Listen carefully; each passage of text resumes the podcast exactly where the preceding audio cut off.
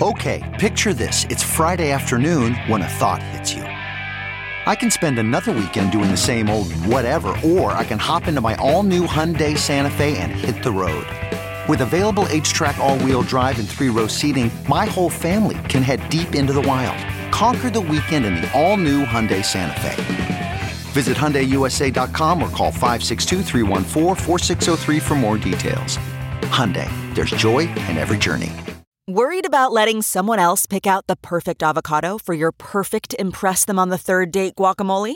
Well, good thing Instacart shoppers are as picky as you are. They find ripe avocados like it's their guac on the line. They are milk expiration date detectives. They bag eggs like the twelve precious pieces of cargo they are. So let Instacart shoppers overthink your groceries so that you can overthink what you'll wear on that third date. Download the Instacart app today to get free delivery on your first three orders, while supplies last. Minimum ten dollars per order. Additional terms apply. I'm Allison Chantel, and this is Success! How I Did It from Business Insider. We've talked to a lot of accomplished startup founders this year, and we kept hearing over and over that there's often one thing or one key moment that catapults a company from obscurity into the big leagues. Sometimes it was an inspired decision, but other times it was good luck and good timing. On this episode, the single things that made Zillow, Tinder, Warby Parker, and others into household names. If you're thinking about buying a home, or you're just a little bit obsessed with real estate, you probably spend a lot of time on Zillow. The site allows you to see what's on the market right now. But if that's all it did, Zillow probably wouldn't be worth eight billion dollars. The one key thing that made Zillow really big is the Zestimate.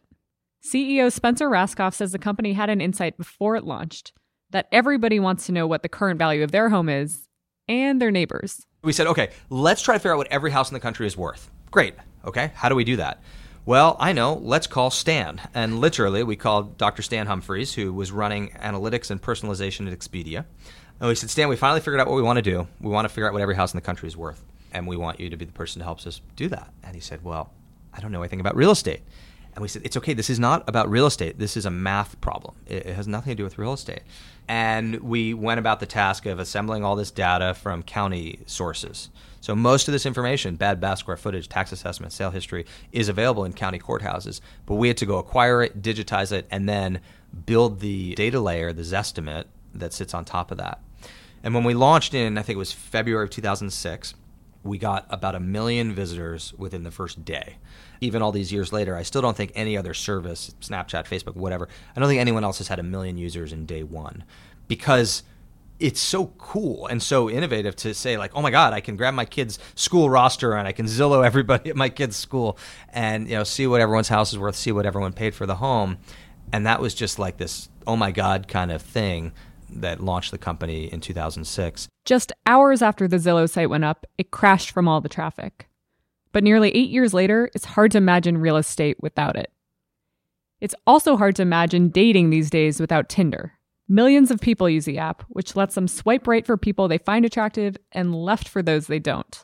But when Tinder launched in twenty twelve, its founder Sean Rad had to find a way to get users. He started by spamming everyone he knew to sign up for the app. Then, Rad says, his co-founder Justin Mateen had a different genius idea. Justin's younger brother was throwing a birthday party for his best friend at U S C.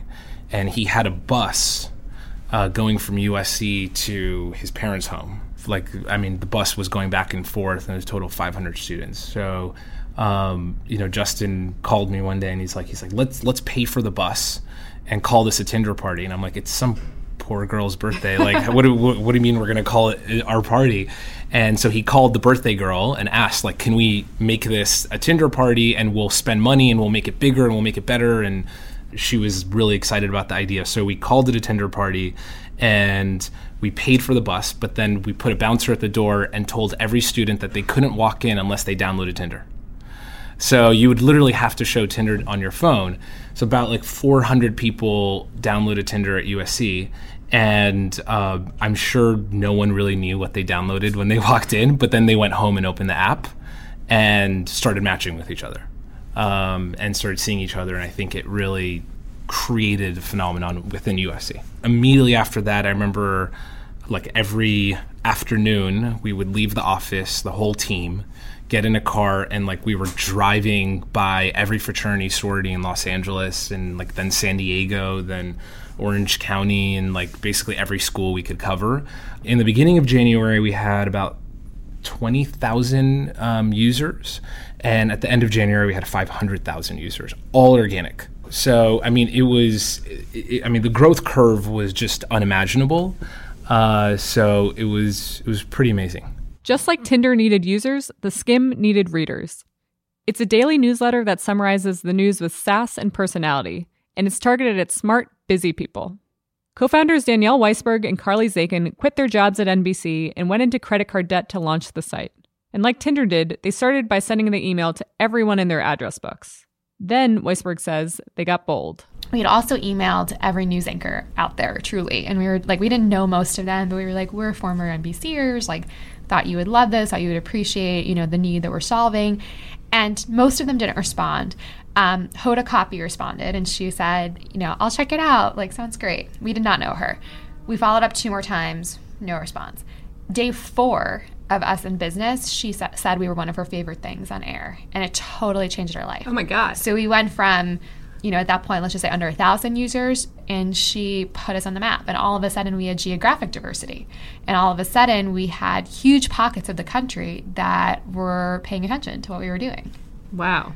So what does a Hoda bump do to your newsletter subscribers? It crashed Did you... our site. Uh, it crashed our email inbox. Um, we got a few thousand people from it, and, and that, you know, we were literally, it was so funny. We went, we were actually back visiting our old bosses. We were at thirty Rock. We were in Starbucks, and I tried to load my email, and it wouldn't load. And then someone wrote on our Facebook wall, um, just saw you on the Today Show. And we thought we were like caught walking on the plaza, like in, in the background. We were like, oh, how embarrassing. Like, what were we doing? And then we realized, and then someone had posted what she had done. Um, so it, it was life-changing. Sometimes you're working on a product that you think is brilliant, but your customers have their own ideas. That's what happened with PayPal. Co-founder Max Levchin was hard at work in the nineties on a way for people to pay each other from Palm Pilot to Palm Pilot. But he noticed users were going their own way. I started noticing that people were transacting through it.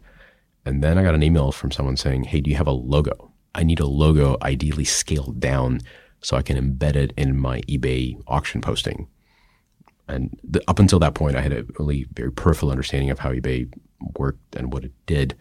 And so I just looked it up and thought, oh my God, this is like a, a den of illicit commerce. I, I need to block them from touching my product. So I actually spent a fair amount of time trying to push eBay users away from PayPal. At some point, Peter asked me, what are you spending your time on? I said, oh, there's eBay users. They're just trying to use our product like crazy. They're like cockroaches. They try to block them off, and they keep on coming in through a different entrance.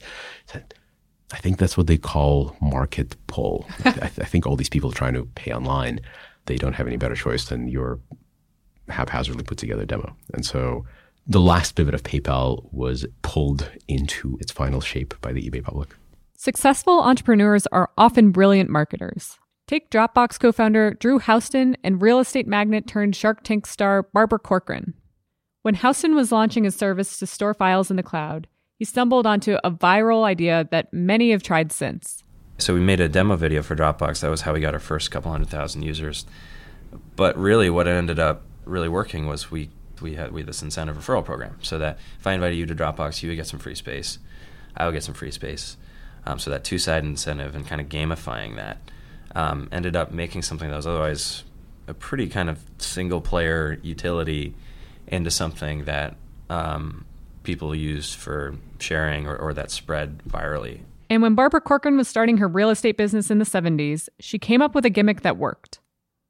Back then, three-line ads in the New York Times cost about twelve dollars. So she needed to find a way to make her apartment stand out. I looked at and looked at and looked at the New York Times ads and saw there were hundreds and hundreds. One bedroom, three hundred twenty dollars a month. One bedroom, three hundred thirty dollars a month. Doorman, one bedroom, three hundred forty dollars a month. And they all looked alike. And so I went back to him and said, could you build a half wall between the L and the living room so I could advertise as a one-bedroom and den? So that Sunday, my ad went in, even before the wall was built, one B R plus den, three hundred forty. It fit on one line, right margin to margin. And I probably got eighty phone calls that next morning. Even if you have a great product and a talented team, you still need some luck. Neil Blumenthal and Dave Gilboa are co-founders of Warby Parker. When they were starting out, they knew their glasses company stood out from the competition, but they needed others to agree. So they were lucky enough to get meetings with fashion magazines like Vogue and G Q, but they had no idea what was in store when Warby was featured in the pages of those publications. Our website wasn't ready to launch, and the fashion director at G Q calls us up and is like, guys, like the magazine's going to hit newsstands any day now. Where is the website? Because we were going to be in the March issue of G Q, uh, and it was February, and we thought, oh, we have a whole month. Um, and just to show you our naivete, it's like, no, the March issue comes out in February. So we literally scrambled, got the website up. We ended up hitting our first year sales Uh, targets in three weeks, sold out of our top fifteen styles in four weeks, had a wait list of over twenty thousand people. Um, it was mayhem. Um, and the question is, how do we maintain that momentum? So when we got those features in Vogue and G Q, it was literally that moment that the business took off. The team at Warby Parker will be the first to tell you, you can't control if or when that big break will come, but you should always be ready for it. Founders uh, and C E Os try and often take credit for being the smartest people in the world, but so much is serendipity and, and timing. We're back next week with an all-new episode of Success! How I Did It. If you like the show, tell your friends and subscribe on Apple Podcasts or your favorite app, and leave us a review. It really helps others find the show. I'm Allison Chantel. See you next week.